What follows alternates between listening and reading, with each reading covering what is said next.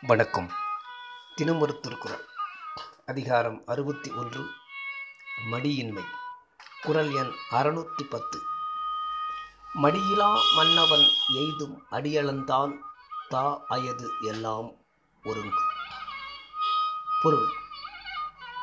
அடியால் உலகத்தை அளந்த கடவுள் தாவிய பரப்பு எல்லாவற்றையும் சோம்பல் இல்லாத அரசன் ஒரு சேர அடைவான்.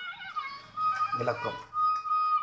வாமன அவதாரத்தின் போது திருமால் சிறிய உருவோடு தோன்றி மூன்று அடி மண் மகாபலி சக்கரவர்த்தியிடம் கேட்டு மூன்று உலகத்தையும் தமது இரு அடிகளால் அளந்து சக்கரவர்த்தியை பணியச் செய்தார். சிறிய உருவமாக இருந்த போதிலும் தெய்வீகத்தன்மை இருந்த காரணத்தால் மூன்று உலகங்களையும் கைப்பற்ற முடியும் என்பது கருத்து. மூன்று உலகத்தையும் அளந்த திருமாலின் வாமன வடிவம் சிறிதானாலும் அவனது சக்தி மூன்று உலகத்தையும் அளந்தாற்போல் ஊக்கமுடையவனை பார்த்தால் அவன் செயலை செய்யக்கூடியவனாக தெரியாவிடனும் அவனது ஊக்கம் அச்செயலை செய்து முடிக்கும் என்ற உண்மை கூறினார். நன்றி.